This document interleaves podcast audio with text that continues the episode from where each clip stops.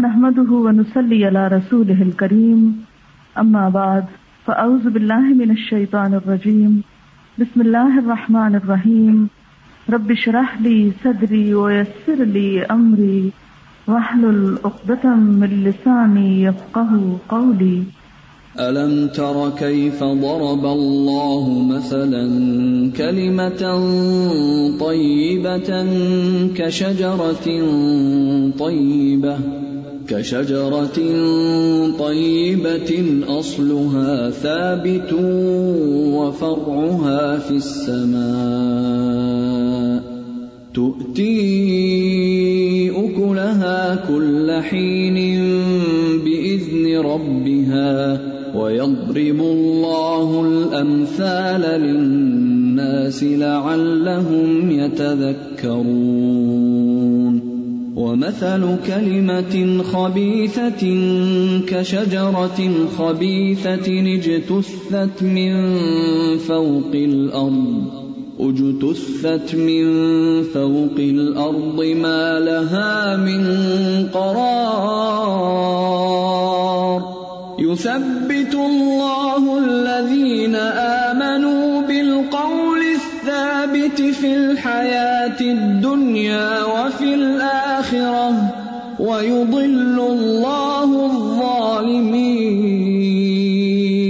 ويضل الله الظالمين ويفعل الله ما يشاء.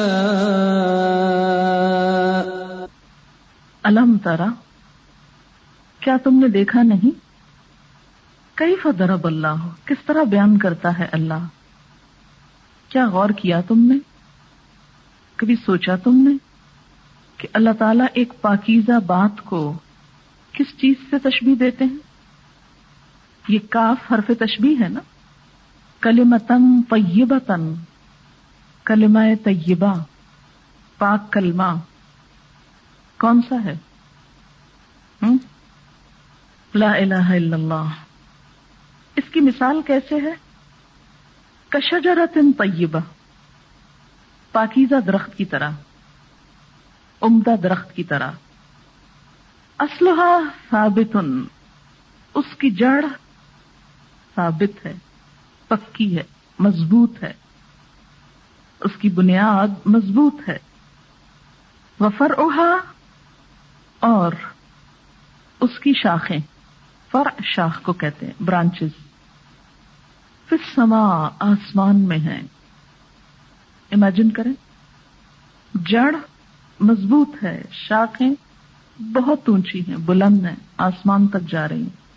آسمان سے لنکڈ ہیں۔ وہ زمین کی بات نہیں، آسمان کی بات ہے۔ تو تی اکولہا دیتا ہے پھل اپنے۔ کل ہر وقت ایور گرین ہے۔ کبھی سوکھتا نہیں۔ لوگوں کے لیے کیوں؟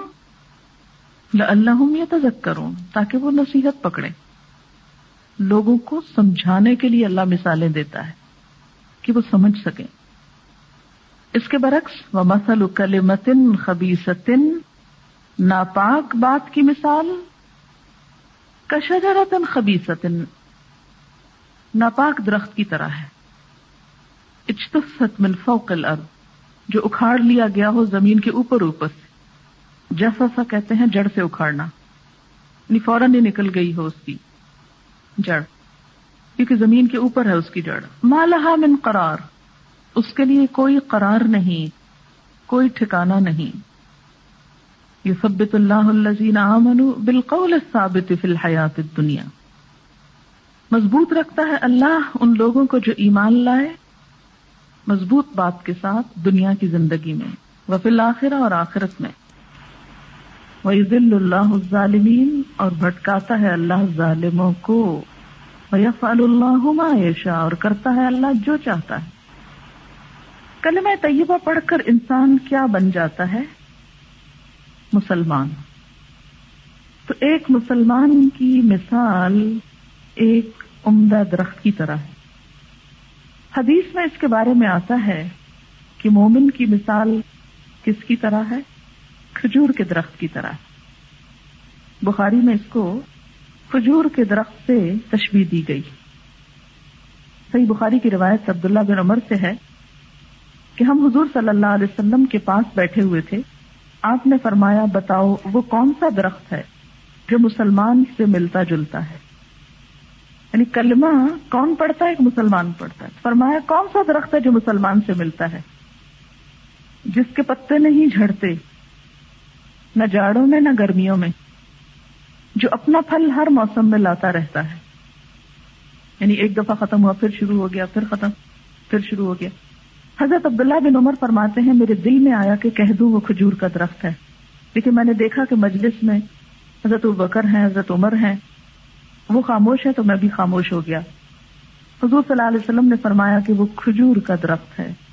جب یہاں سے اٹھ کر چلے تو میں نے اپنے والد سے کہا، تو انہوں نے کہا، اگر تم یہ جواب دے دیتے تو مجھے تمام چیزوں کے مل جانے سے زیادہ پیارا تھا۔ کہ تم حضور صلی اللہ علیہ وسلم کو ایک اچھی بات یعنی ایک اچھا جواب دیتے۔ بہرحال جیسے ماں باپ کی خوشی ہوتی ہے کہ اولاد نیک کام کرے۔ کھجور کا درخت دیکھا ہے آپ نے؟ ذرا تصور میں لائیے اور ڈرا کرتے جائیے۔ اسلحہ ثابت۔ یہ ہے اصل جڑ۔ نیچے۔ یہ دراصل ہے ایمان۔ ایمان مضبوط ہے۔ اور آپ کو یہ معلوم ہے کہ درخت کی مضبوطی کا انحصار کس پر ہوتا ہے؟ جڑ پر۔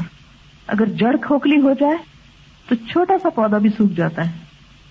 جتنی زیادہ جڑ مضبوط ہوگی، اتنا ہی پودا مضبوط ہوگا۔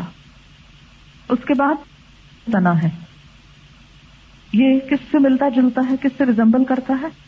پلر سے۔ ستون کی طرح ہے۔ اسلام میں عبادات کو کیا کہا گیا؟ السلاط اماد الدین۔ ٹھیک؟ نماز کیا ہے؟ دین کا ستون ہے۔ تو یہ ستون کی شکل میں ہے اور خاص طور پر آپ دیکھیں کہ کھجور کا درخت جو ہوتا ہے وہ پلر سے بہت زیادہ ملتا ہے۔ اور مسجد نبی کی جو سب سے پہلی تعمیر ہوئی تھی، اس میں پلر کے طور پر کیا استعمال ہوئے تھے؟ کھجور کے تنے۔ بلکہ آپ صلی اللہ علیہ وسلم کا جو ممبر تھا، وہ بھی کھجور کا ایک تنا تھا، جس پہ آپ کھڑے ہو کر خطبہ دیتے تھے۔ کھجور کے درخت میں عموماً ایک تنا ہوتا ہے اور سنوان وغیرہ سنوان بھی ہوتا ہے۔ پڑھا نا بھی آپ نے۔ بعض جڑ سے ہی دو طرف کو نکل جاتے۔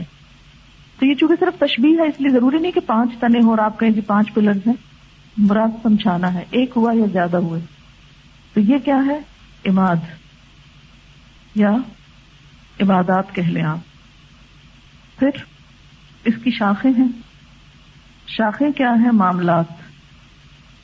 پھر اس میں جو پھل پھول لگتے ہیں، مثلاً کھجور کے عموماً بیچ میں جیسے خوشا سا لگ رہا ہوتا ہے، یہ کیا ہے؟ اخلاق۔ اور دین کے یہ چار حصے ہیں۔ ایمانیات جس میں اللہ پر ایمان فرشتوں پر، رسولوں پر، کتابوں پر، آخرت کے دن پر اچھی بری تقدیر پر چھ حصے ہیں اس کے۔ ایمان کی قسمیں۔ یہ ہر جڑ کے ساتھ لکھ سکتے ہیں آپ۔ مختلف چیزوں پر ایمان۔ پھر پلرز ہیں، اس میں نماز، روزہ، حج زکات وغیرہ آ جاتے ہیں۔ جتنا نیچے بڑھتا ہے اتنا اوپر ساتھ ساتھ بڑھتا چلا جاتا ہے۔ پھر کیا ہے؟ کہ مختلف طرف سے شاخیں ہر طرف کو پھیل جاتی۔ اور وہ مختلف لوگوں کے ساتھ ہمارے معاملات، انسانی معاملات جو ہیں، حقوق العباد جن کو آپ کہہ سکتے ہیں، جڑ اور تنا۔ دو چیزیں نیچے والی جو ہے نا، یہ حقوق اللہ سے تعلق رکھتی۔ جو اوپر والی ہے، یہ حقوق العباد سے تعلق رکھتے۔ ہیں جو حقوق العباد ہیں، ان میں آپ دیکھیے کہ کہیں والدین ہیں، کہیں اقربا ہیں، کہیں ہمسائے ہیں، پھر کہیں عام انسان ہیں، پھر اس کے بعد جانور ہیں انوائرمنٹ ہے فضا ہے ہماری، یہ سب چیزیں اس میں آ جاتی ہیں۔ اور اس کا حسن کیا ہے ان تمام چیزوں کا؟ اخلاق، جو پھول اور پھل ہے اخلاق کیا ہے؟ پھول اور پھل۔ یعنی یہ ایک طرح سے ریزلٹ ہے۔ اگر کسی درخت میں پھول اور پھل نہیں، اخلاق اچھا نہیں، تو اس کے اندر کوئی خوبصورتی نہیں۔ اب آپ دیکھیے کہ ایک درخت جو ہے، جب وہ اگایا جاتا ہے تو کس طرح بڑھتا ہے؟ اس کے لیے کیا چاہیے ہوتا ہے؟ پانی چاہیے ہوتا ہے، روشنی چاہیے ہوتی ہے، ہوا چاہیے۔ سورج کی روشنی سے اپنی غذا لیتا ہے، زمین سے لیتا ہے، ماحول چاہیے ہوتا ہے۔ چار پانچ چیزیں ہوتی ہیں پودے کو زندہ رکھنے کے لیے۔ پانی کیا ہے جو بارش کا پانی برستا ہے؟ وہی الہی علم ہے نا۔ پھر جو ہوا ہے وہ کیا ہے؟ ماحول ہے۔ صحبت ایک اچھے درخت کو پنپنے کے لیے پانی بھی چاہیے، ماحول بھی چاہیے۔ اور مختلف چیزیں اپنے آس پاس سے جمع کر کے پھر وہ درخت بنتا ہے۔ جتنی موافق فضا ہوتی ہے، اتنا ہی درخت زیادہ مضبوط ہوتا ہے۔ قرآن روشنی ہے۔ اللہ سے محبت، اللہ نور السماوات والارض، اللہ سے ایک تعلق دل کے اندھیروں کو جگمگا دیتا ہے۔ قرآن کا مقصد بھی ہے نا اللہ تخر جنا سے من الظلمات الى النور۔ تو قرآن روشنی ایک ٹارچ لائٹ کی طرح یا سورج کی طرح کام کرتا ہے۔ علم کے جتنے بھی ذرائع ہیں۔ اب آپ دیکھیں کہ درخت کی ایک خاص خصوصیت یہ بھی ہے کہ وہ مسلسل بڑھتا ہے۔ درخت پہلے دن جب آپ بیج ڈالتے ہیں یعنی ایک شخص ایمان قبول کرتا ہے، مومن، تو کیا ہوتا ہے؟ وہ بیج لگتا ہے، چھوٹی سی کمپل نکلتی ہے، پھوٹتی ہے، پھر وہ بڑا ہونے لگتا ہے اور مسلسل بڑھتا چلا جاتا ہے۔ اور بہت پرانے پرانے درخت بھی آپ دیکھ سکتے ہیں کہ کس قسم کے ہوتے ہیں۔ بیج سے جڑ بنتی ہے جڑ سے تنا تنا سے شاخیں، شاخوں سے پتیاں۔ پتیاں بھی نکلتی ہیں نا اس میں چھوٹی چھوٹی، یا کھجور کے درخت میں لمبے لمبے پتے، پھر پورا درخت۔ پھول یا پھل، پہلے پھول لگتے ہیں، پھر پھل۔ مومن کی بھی یہی صفت ہے۔ مومن بھی ہر آن نیکی میں، خوبی میں، بھلائی میں ترقی کرتا ہے۔ اس کا ایمان بھی بڑھتا رہتا ہے۔ درخت کا بڑھنا کیا ہے؟ اس کا تنا بڑھے، اس کی شاخیں زیادہ ہوں، پتے زیادہ ہوں، پھل زیادہ ہو۔ ایمان کا بڑھنا کیا ہے؟ کہ اللہ کی معرفت ہو، اس پر یقین میں اضافہ ہو، اس پر اعتماد اور توکل میں اضافہ ہو۔ درخت زمین سے معدنیات بھی لیتا ہے۔ نا؟ صرف پانی سے تو نہیں درخت اگتے۔ اگر آپ پانی میں ڈال کے رکھ دیں، اگے ہوئے درخت کو تو تھوڑے دن بعد ختم ہو جائے گا۔ اسی طرح فضا سے مختلف گیسز کاربن ڈائی آکسائڈ لیتا ہے اور پھر آکسیجن نکالتا ہے۔ اور آپ دیکھیں کہ جو فضا کی کاربن ڈائی آکسائڈ ہے وہ اپنے اندر جذب کر کے اپنی خوراک بنا لیتا ہے نا۔ اس سے بھی وہ فائدہ اٹھا لیتا ہے۔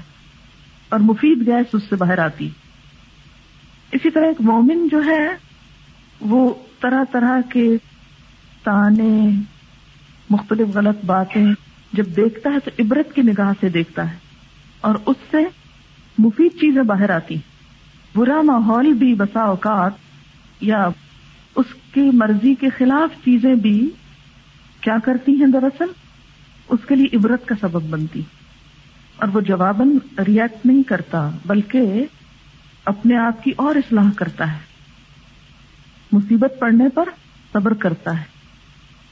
اسی طرح نعمت ملنے پر شکر کرتا ہے اور یہ چیز اس کو خدا کے قریب کرتی ہے۔ اب آپ دیکھیں کہ جب کوئی شخص ایک پاکیزہ درخت بن جاتا ہے، ایمان اس کے اندر داخل ہو جاتا ہے اور اس کو علم بھی مل جاتا ہے اور ماحول بھی مل جاتا ہے۔ اور اگر نہ موافق ماحول بھی ہو تو اس سے بھی وہ پازیٹو سوچ کے ساتھ اس کو پازیٹو چیز میں بدل دیتا ہے۔ یہ سب چیزیں انسان کے اندر ایک ایسی تبدیلی لاتے ہیں کہ سب سے پہلے اس کی سوچ متاثر ہوتی ہے کی سوچ پازیٹو ہوتی کلمہ طیبہ کا اثر انسان پر سب سے پہلے کیا ہوتا ہے؟ کہ وہ پازیٹو ہو جاتا ہے۔ پھر اس کے مزاج میں فرق آتا ہے۔ اس کا اخلاق مضبوط ہوتا ہے۔ اگر بیمار جڑ ہونا تو پھول ہی گر جاتے ہیں۔ وہ پھل تو لٹک ہی نہیں سکتا اس کی کھوکھلی جڑوں۔ اس کی روح کی پاکیزگی کے ساتھ ساتھ اس کے جسم میں پاکیزگی آتی۔ یہ دونوں چیزیں ساتھ ساتھ ڈیولپ ہوتی۔ اب دیکھیں کہ جتنا مضبوط اچھا صاف ستھرا درخت ہوگا، اس کو دیکھ کر بھی آپ کا دل خوش ہو جائے گا۔ یعنی اس کو دیکھنے والوں کا دل خوش ہو جاتا ہے۔ بندہ مومن اس حال میں جیتا ہے کہ دوسروں کے لیے خوشی کا سامان ہوتا ہے۔ جس سے جگر لالا میں ہو ٹھنڈک و شبنم۔ ہم؟ پھر اسی طرح معاملات میں آپ اگر درخت کی شاخوں کو دیکھیں تو ہاں کتنی بھی گھنی ہو، اس کے پتے اور پھل اور پھول ہر ایک اپنی اپنی جگہ اتنا خوبصورت نظر آتا ہے۔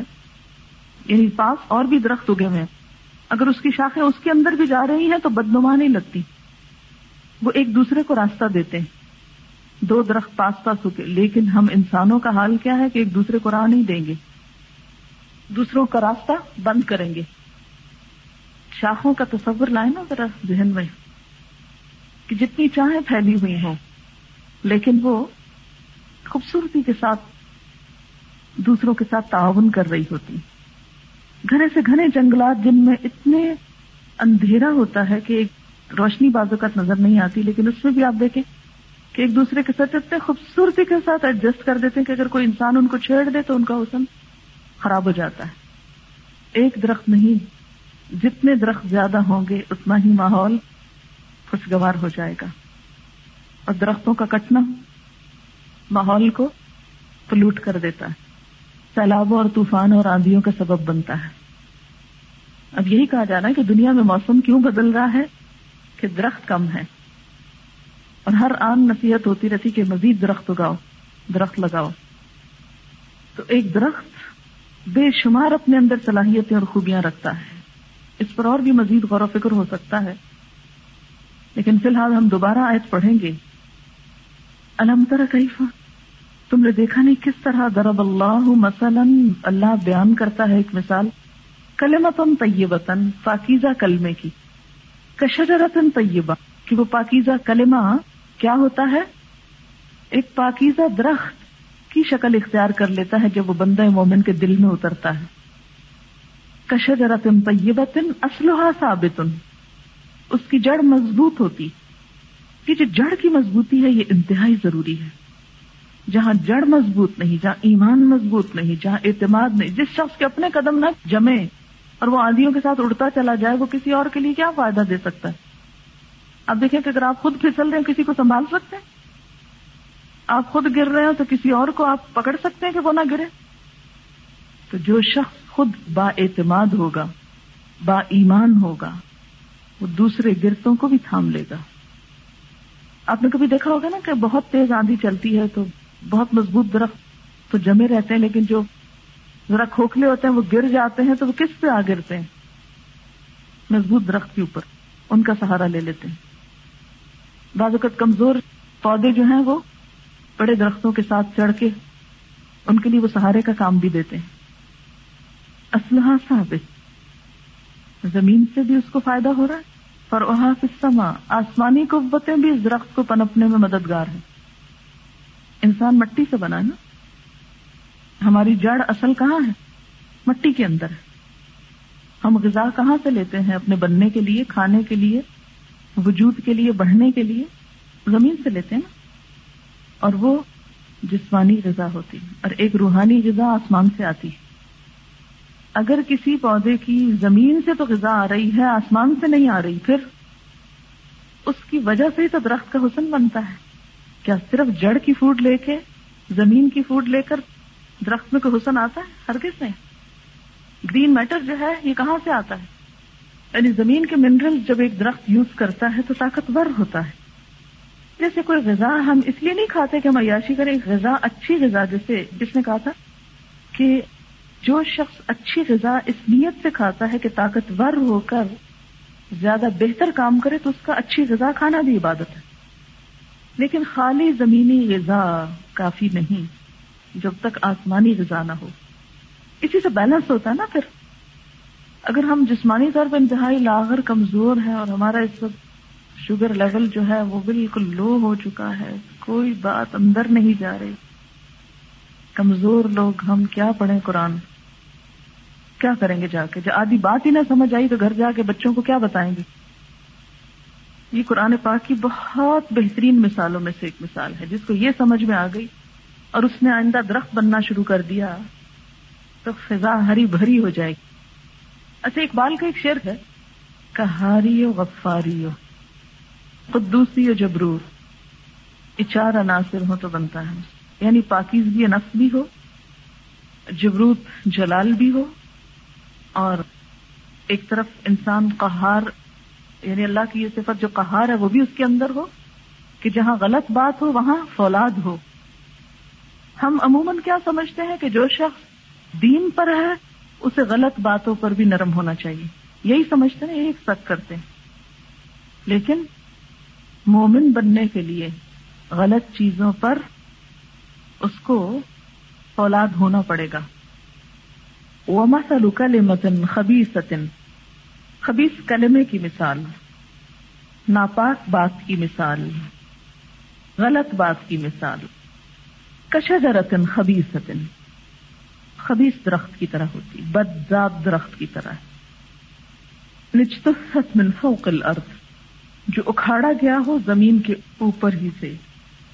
اکھاڑ لیا جائے، زمین کے اوپر اوپر سے ہی۔ یعنی اس کی جڑ اتنی اتلی ہوتی ہے، اتنی اوپر اوپر ہوتی ہے کہ تھوڑی سی ایفرٹ سے وہ ہاتھ میں آ جاتا ہے۔ اسی طرح باطل کو کوئی قرار نہیں ہوتا۔ وہ بظاہر بہت بڑی جھاگ نظر آتا ہے۔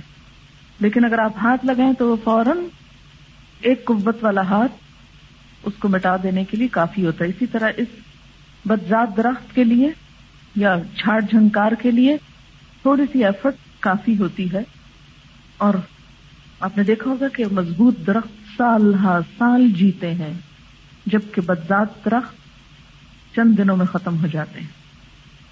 یعنی جھاڑ جھنکار جس کو کہتے ہیں۔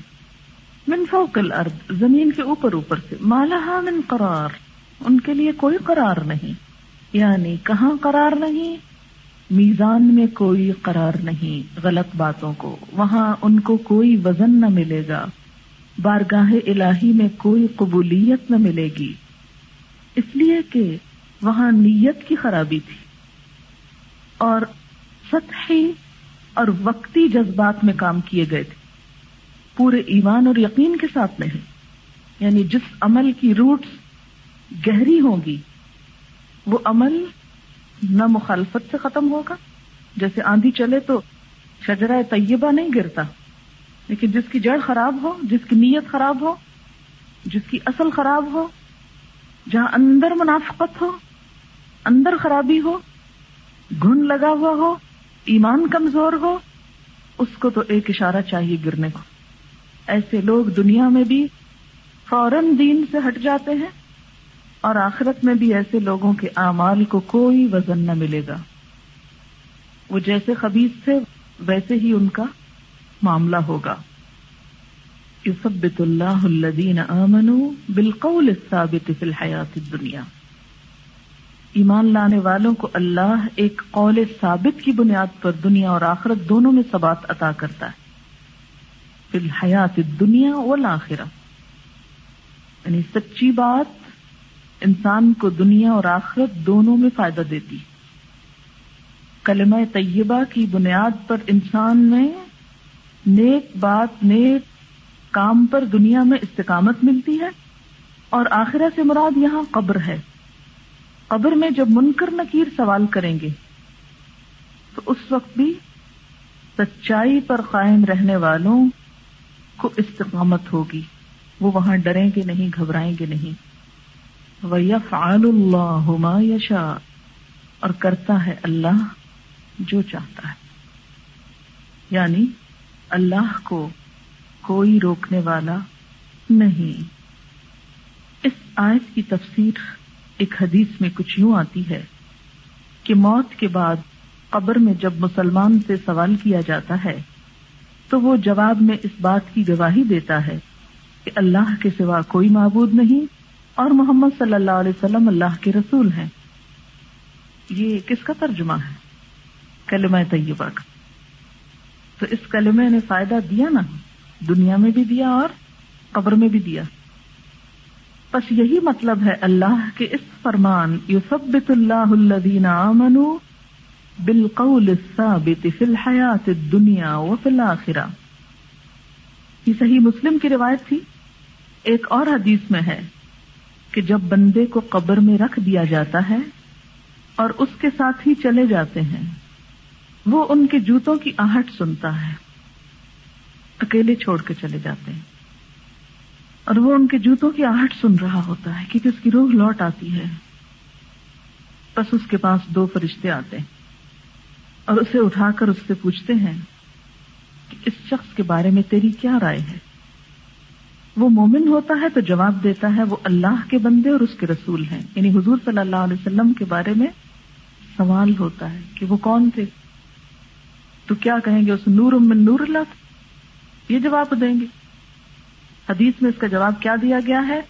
اللہ کے بندے اور اس کے رسول، یہ صحیح جواب ہے۔ اگر یہ عقیدہ نہیں، تو قبر کا جواب بھی الٹ جائے گا۔ ہمارا جواب وہی ہونا چاہیے جو اللہ کے رسول صلی اللہ علیہ وسلم نے ہم کو سکھا دیا ہے۔ کیا؟ اللہ کے بندے اور اس کے رسول۔